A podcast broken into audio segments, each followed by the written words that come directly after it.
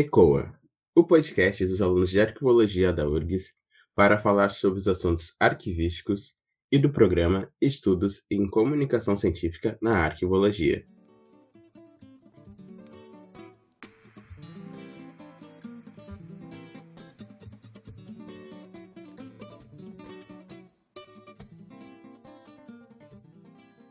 Eu sou Matheus Santos e este é mais um episódio da série Hábitos Arquivísticos. E hoje nós falaremos sobre Eugênio Casanova e a extraterritorialidade. E como vocês já estão acostumados, aqui comigo a nossa parceira e colaboradora da série, a doutora Ivna Flores. Olá, Ivna. Então, já chegamos aí ao nosso oitavo episódio da nossa série. Olá, Matheus, tudo bem?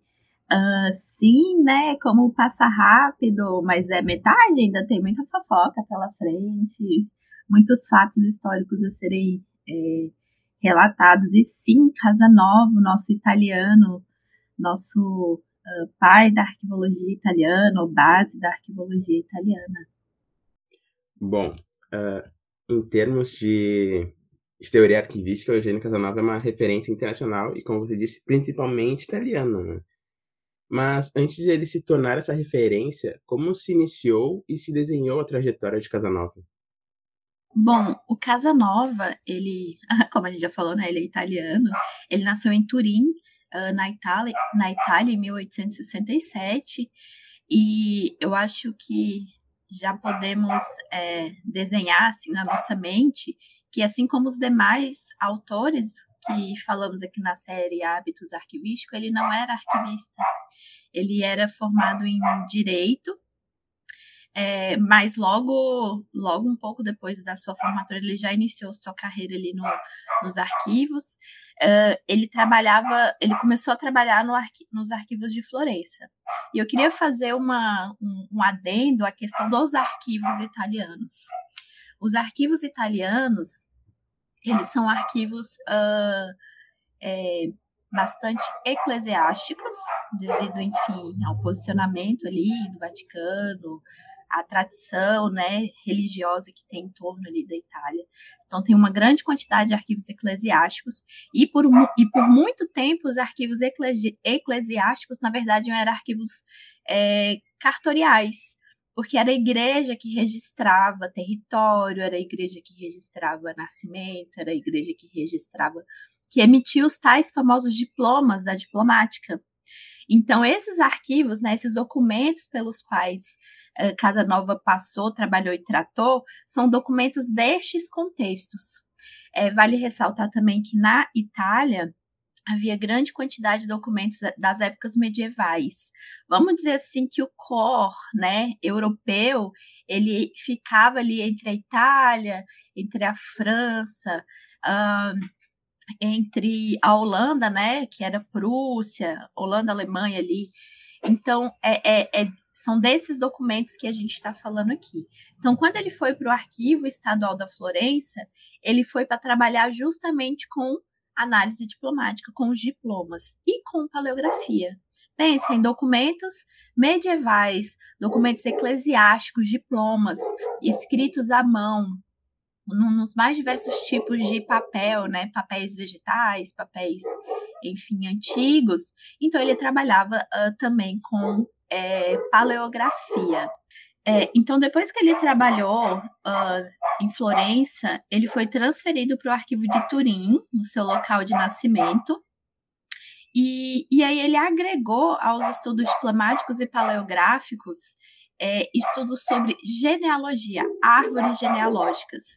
Então ele começou esse estudo, fez algumas publicações sobre é, então, uh, o tempo ia passando, ele ia adentrando mais, assim, nas questões contextuais, nas questões de conteúdo, uh, nas questões históricas, por onde aqueles documentos haviam passado, justamente por essa trajetória é, é profissional. Em 1907, ele é transferido para Nápoles, e ele assumiu a direção, vamos dizer assim, do que a gente pode considerar como sendo um arquivo público, um arquivo nacional. E lá nesse arquivo, uh, nesse arquivo público que chamava Gran, Grande, ai, vamos ver se consigo falar em italiano, gente. Grande Ar, Arquivio. É, ele se depara com documentos desorganizados, massas documentais acumuladas, com um estado de conservação assim é bastante deteriorado. Então ele começa um, um, um projeto de organização dessas massas, é, conservação corretiva e preventiva dessas, desses documentos. E, e daí ele começa a ter algumas percepções sobre uh, proveniências, delimitação de fundos, é, como fazer, né? Imagina uma massa documental com documentos de diversas proveniências, como, como é, por onde se estabeleciam as fronteiras para delimitar as proveniências e as origens e, e, e esses fundos, né? Dessas massas documentais. E, e, de novo, né? A França, nesta época toda em que estamos falando, era o epicentro uh, de conhecimento do mundo. Então, tinha-se o costume de se apropriar do que vinha da França, tendo isso como boa prática. Então a Itália sim trouxe para dentro dela a questão do fundo, a questão do respeito aos fundos. E foi isso que o Casanova fez nessas massas documentais. Ele tentou aplicar o fundo e o respeito aos fundos. E ele viu e percebeu que havia algumas questões com relação aos arquivos que ele, que ele trabalhava que dificultavam a aplicação desses dois conceitos. Depois que ele uh, uh, saiu uh, do, do, arquivo, ele continuou sua trajetória é, na, na, arquivologia. Vale lembrar que, assim como os demais, ele foi professor, ele teve produções científicas relevantes em revistas científicas. É, ele trabalhou na Universidade de Roma, que é uma universidade na Itália assim bastante é, é, renomada, e ele participou de um, de um, congresso que é bem importante assim uh, para nossa área, digo que é um, um, congresso de marco teórico, que é o congresso de 1910 que, aconte, que aconteceu em Bruxelas, que foi quando vários países trouxeram questões relacionadas à proveniência, a, fun a fundo de arquivo, e foi quando eles perceberam que talvez o fundo francês não se encaixasse perfeitamente a todos os arquivos, que talvez ele precisasse é, ser ressignificado, readequado, de acordo com a realidade de cada país. É, e aí eu quero ponderar sobre uma interlocução importante aqui, fazendo um, um link. É, o Adolf Brennecke, a gente já falou sobre ele em episódios uh, anteriores. O Adolf Brennecke, ele era, assim, super fã do Casanova. E eles estabeleceram, sim, uma, um relacionamento teórico. Um, um uh, mencionava o outro, assim, né? Uh, tinha essa, essa referência. E o Adolf Brennecke tinha grande re reverência pelo trabalho de Casanova e ele costumava dizer que Casanova era o ponto de partida da arquivologia, o que é bastante singular, já que é, já nesse momento os arquivistas holandeses já tinham se estabelecido bastante na arquivologia, né? Mas o Adolf Brenner que fazia essa reverência em especial à Casanova e dizia que uh, todos os demais autores, pesquisadores e arquivistas que fossem escrever, estudar ou discutir as questões do, dos arquivos, técnicas e métodos, deveriam partir seu, os seus estudos de Casanova. Então, a gente pode dizer que Casanova é um dos nossos, um, dos nossos autores basilares, vamos dizer assim, para uma arquivologia clássica, né? Uma, a, o, o basicão, assim, Casanova seria um deles, é, junto de Hilary Jackson, junto de Adolf Brennick, e junto dos arquivistas holandeses. Então, vamos dizer que esse é o nosso pentateuco, assim, né? É, é por eles que a gente compreende o contexto uh, da Gênese, o contexto do início dos nossos, uh, de parte de nossos conceitos, é, da onde a gente saiu até a gente chegar na arquivologia uh, dos dias atuais, no Brasil é, e no mundo. Quando a gente pega manuais internacionais, e até mesmo nacionais, né, livros, produções científicas, artigos, é, é, a gente vê que esses autores são bastante citados. É, tem um período de tempo que é ali a partir de Schellenberg, anos 50, 60, que basicamente quase todos os pesquisadores né, dos manuais mais renomados, vamos dizer assim, eles citam todos esses para começar a, a, a, falar de si próprio, né, falar do, das suas teses próprias. Então, Casa Nova é, está dentro da nossa base. É, o manual dele uh, é disponível na internet, é super fácil de baixar em PDF e em italiano. Então, é um italiano mais, mais antigo, italiano é, ali dos, do, da, do século XIX, mas é, é, é, é compreensível, é bem próximo do português, não é tão difícil de fazer a leitura. Interessante essa relação do Brenner com Casanova, não, não sabia. Uh, bom, dentre toda essa contribuição do Casanova para a tipologia, tem a teoria, a, teoria de Casanova tem diferente, é a forma como ele aborda, digamos, a, a territorialidade, ou melhor, como ele propõe a extraterritorialidade. Como ele aponta esse, esse conceito? Tá, lembrando que o Casanova tá, trabalhava ali uh, o percurso né, profissional dele começou em 1907, então ele estava ali ativo em 1920, 1930. E então é, ele já tinha recebido né, uh, arquivistas holandeses, já tinha conhecimento de Hilary Jackson, já tinha participado desse congresso que eu falei para vocês, foi um congresso muito importante, né? para compreender que o fundo não era uh, doutrinário, fixo, que ele podia ter as suas apropriações segundo os contextos de cada local. Então, ele já trazia uh, essa carga, né? Essa carga de conhecimento, essa carga de experiência, sem contar as experiências profissionais em arquivo, em Turim, na em Florença, uh, do, da experiência dele com paleografia e diplomática, e uh, esse, tra esse trabalho que ele fez nas massas documentais acumuladas. Uh, lembrando também do contexto italiano, documentos antigos, medievais, diplomas eclesiásticos.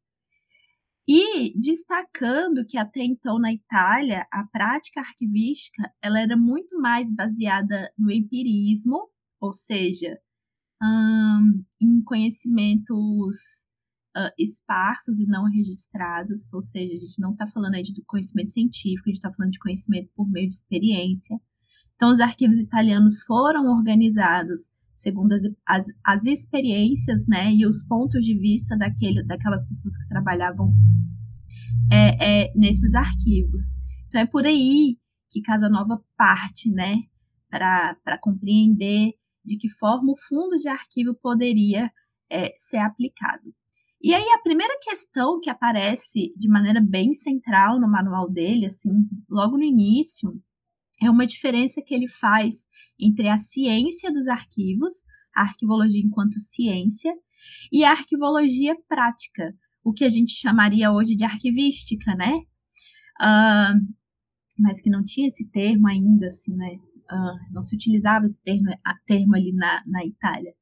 Então, ele chama essa arquivística, ou seja, essa arquivologia técnica, essa arquivologia prática, de arquiveconomia. Então, uh, é até um termo que a gente uh, deve achar estranho, né? Sentir certa estranheza hoje em dia, por é, não ser um termo tão próximo, mas ele existiu. Então, arqui arquiveconomia. Uh, como? Desculpa. Arquiveconomia. Arquivo economia. Exatamente. Ah, ele tinha algum tipo de relação pelo fato da com a Bíblia da economia? Não. Não. É, eu acho que ele usou economia é, para dar um sentido de ciência que estuda técnica.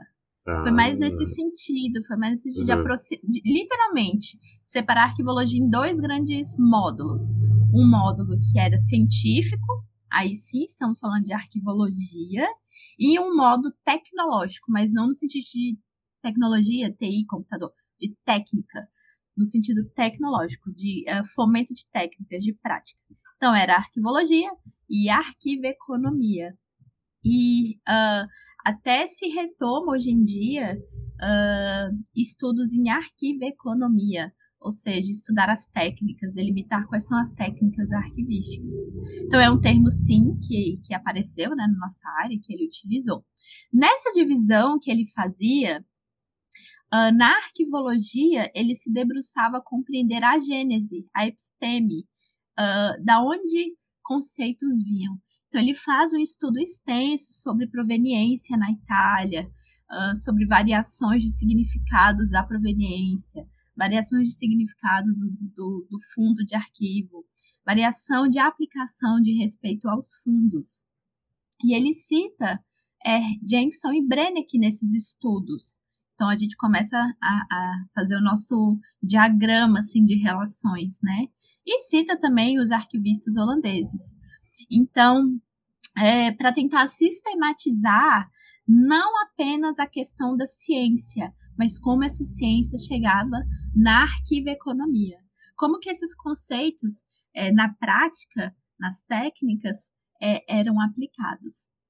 E aí que a gente destaca né, o grande, a grande contribuição é, de Casa Nova é, para a arquivologia, não apenas italiana, mas para a arquivologia é, é, mundial. Quando ele faz essa, essa divisão traz os autores anteriores a ele, né?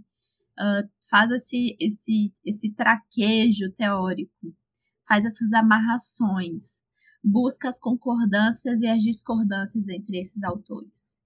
E, de novo, o Congresso de 1910 foi bastante central para essa, essa costura dele, quando ele escuta uh, arquivistas da Polônia, da Dinamarca, da Itália, da Prússia, falando dessas questões, né, de uh, dificuldades de aplicação prática de, dos conceitos trazidos da França, ele entende e reflete que talvez fundo e respeito aos fundos e por conseguinte a proveniência fossem uh, flexíveis e não tão fixos como até então se compreendia.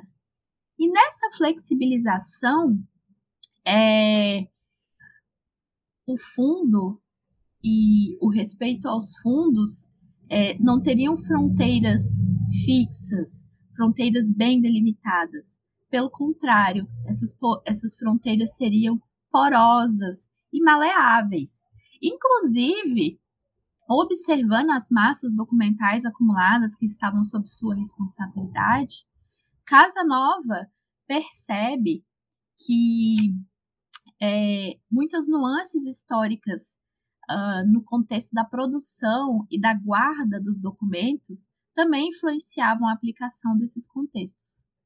Ele reparou que ali na Itália, por exemplo, algumas guerras territoriais e algumas configurações diferentes da Itália aconteceram ao longo dos anos. Isso se refletiu nos documentos os documentos às vezes estavam deslocados dos seus territórios, e a gente está falando de território mesmo, né? Do local é, é, puro de produção. Por conta dessas guerras territoriais, por conta de guerras civis, tá, gente? De, de território, de divisão de estado, de novos estados, antigos estados, da configuração administrativa da própria Itália. Então, uh, vamos listar o que, que ele tinha visto até agora, né? O que, que ele tinha percebido que os conceitos não eram fixos, que as fronteiras de aplicação não eram bem delimitadas, pelo contrário, eram flexíveis, porosas e maleáveis, que haviam questões de organização administrativa nos estados uh, que, é, que, que faziam com que os documentos não estivessem no, no território em que eles tinham sido é, produzidos e que esse conjunto influenciava muito a delimitação da proveniência e de separação dos documentos em fundos. Refletindo sobre isso, ele propõe esse conceito que eu, na minha pesquisa de dissertação, chamei de uh, uh, princípio da proveniência intelectual. O meu colega de pesquisa, o Fernando Gabriel, chama de princípio da territorialidade intelectual. Casa Nova chama de extraterritorialidade territorialidade. O que, que significa isso? Que as fronteiras físicas elas não são importantes, na verdade. Elas, uh, elas são um, uma questão de, uh, de uh, descrição de contexto. Então, por exemplo, numa descrição arquivística, isso vem é, ali na área de, da área de conteúdo, área de contextualização, que aquele documento foi produzido em tal local, é, que existia em tal época, mas para fins de delimitação de fundo e delimitação de proveniência, uh, essas fronteiras caem. E aí entra um novo conceito para o território, que é o conceito da jurisdição.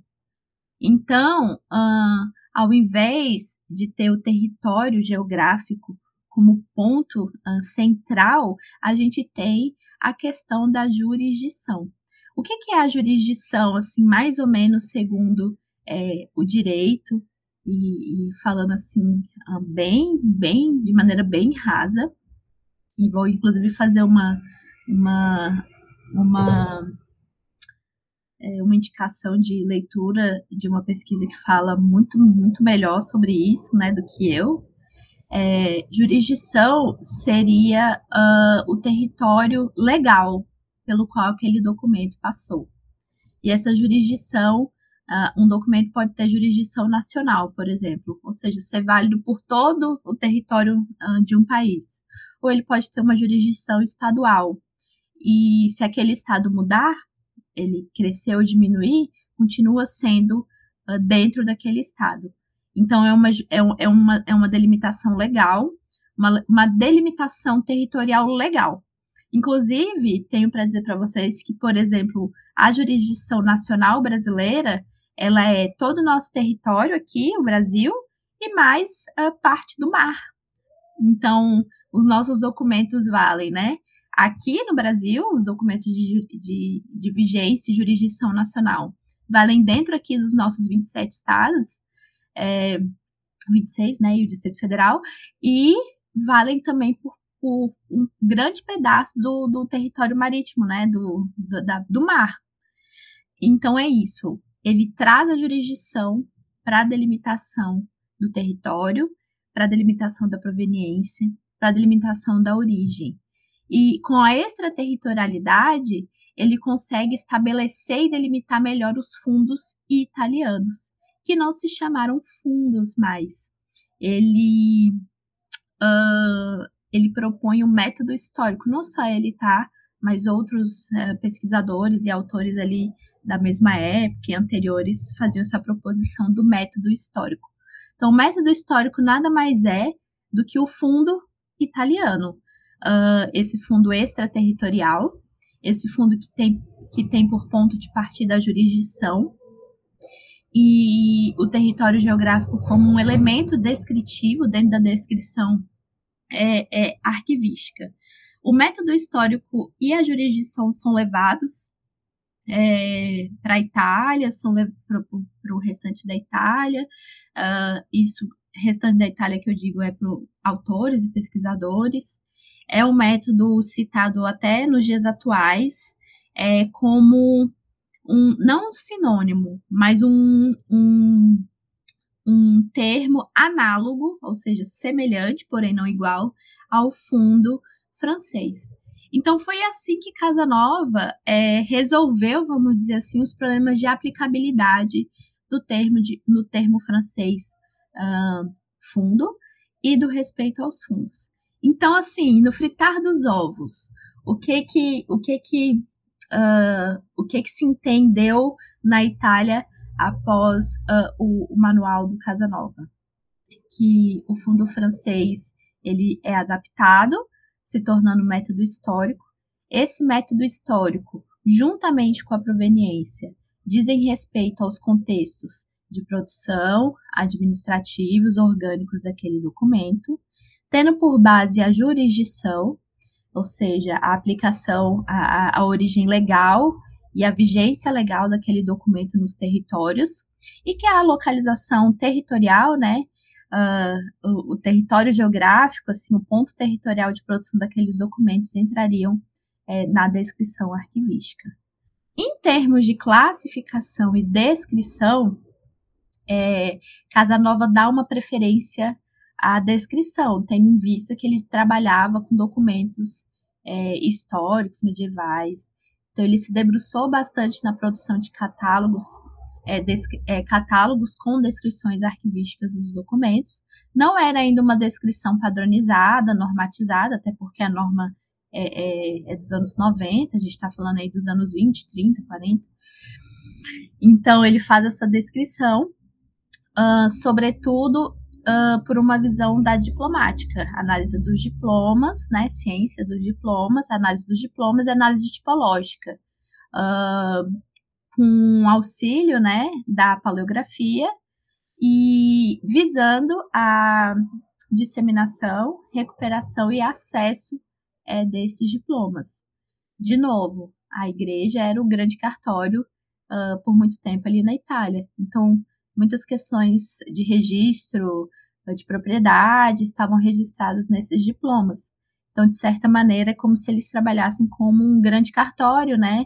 E, e, e as questões de posse, de propriedade também tinham ligação com é, família, nome, sobrenome. Então, ele casava os estudos de genealogia que ele fez ali nos arquivos, no, quando ele estava no grande arquivo, e uh, o trabalho que ele fez com a diplomática dos diplomas. Então, ouso dizer que Casanova é o pai da arquivologia italiana. Ouso dizer também que ele foi um autor muito é, que teve uma atuação muito completa e ele tinha essa capacidade de abstração muito grande em, em conseguir é, observar, é, viver e reunir e juntar e amarrar muito bem essas vivências, essas experiências que ele tinha, propondo novos conceitos, propondo novas formas de ver as coisas. É, e o Casanova também, ele é um autor que hoje, no mundo digital, a gente utiliza Casanova para compreender essas fronteiras porosas que o território traz no documento digital. Olha a nuvem.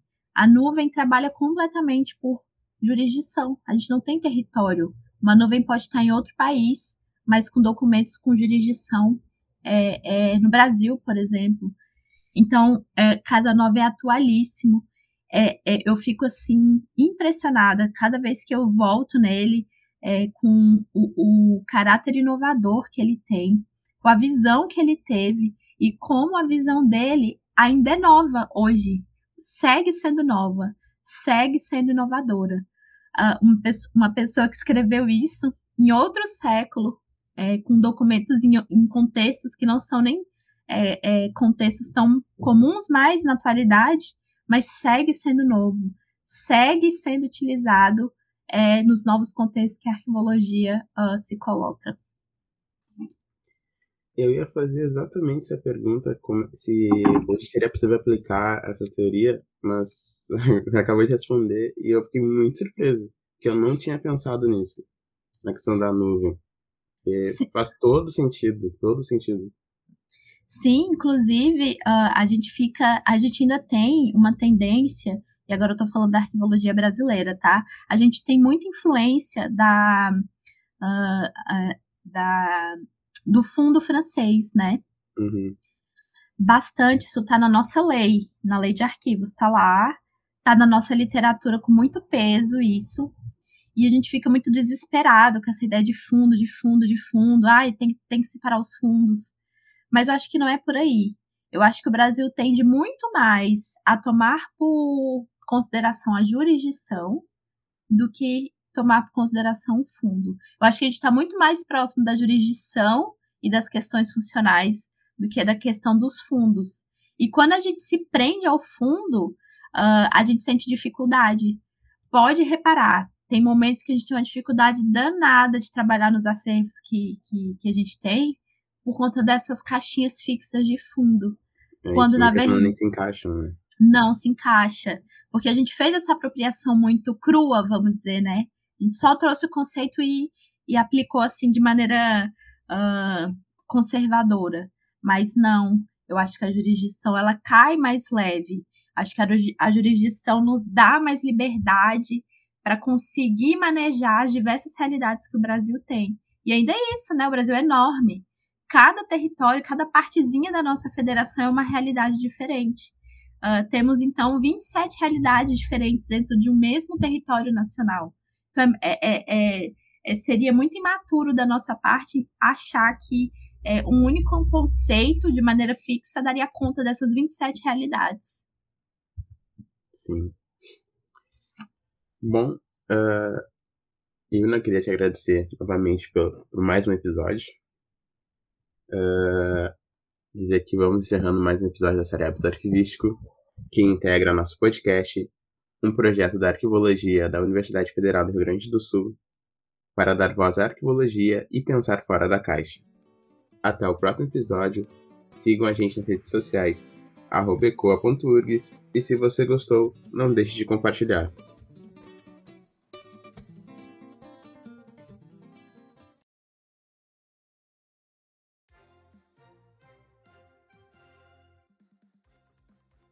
Eu sou o Marcos Machado e trago hoje os destaques do Giro do Arquivo, edição 152, publicada na última terça, dia 2 de novembro.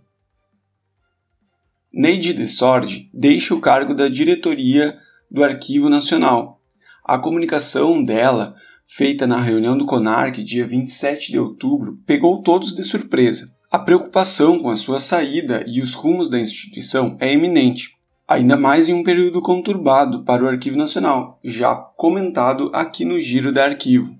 Aliás, o Giro levantou informações a respeito da demissão e descobriu que na segunda, dia 25, o secretário executivo do Ministério da Justiça e Segurança Pública avisou a diretora de que seu cargo seria ocupado por outra pessoa, para fins de acomodação política. O trabalho exercido por Neide Dessord foi muito elogiado e é de consenso na área. Leia mais informações e detalhes sobre essa notícia no texto destaque dessa edição. Ainda sobre as notícias da arquivologia no Brasil, o Conselho Nacional de Justiça instituiu o prêmio CNJ Memória do Poder Judiciário. O Arquivo Público do Estado de São Paulo deu início ao curso Avaliação Dinâmica da Massa Documental Acumulada.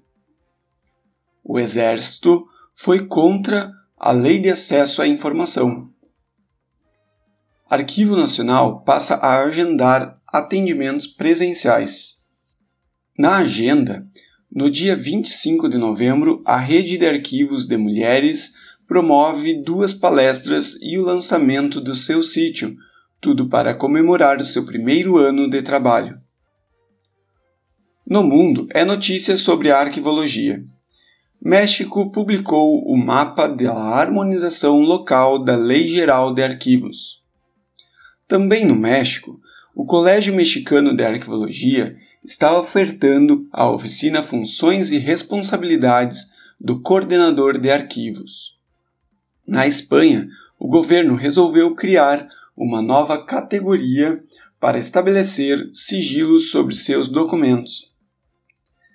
Nas indicações para ler com calma, assuntos sobre armazenamento de arquivos e objetos, arquivo histórico estadual, troca de cartas entre indígenas, arquivos do estado do Amazonas e um filme que ficou perdido por 100 anos.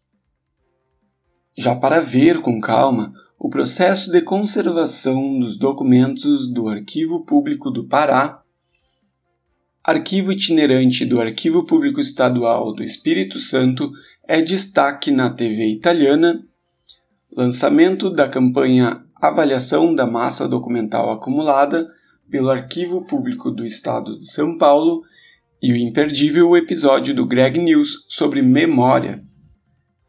Estes foram alguns destaques do Giro do Arquivo, edição 152. O Giro é publicado todas as terças. Receba grátis em seu e-mail. Para mais informações, acesse o link conecta.bio barra Giro da Arquivo. Lá você encontra nossas redes sociais. Assine o giro e receba o que é de notícia no Brasil e no mundo sobre a arquivologia.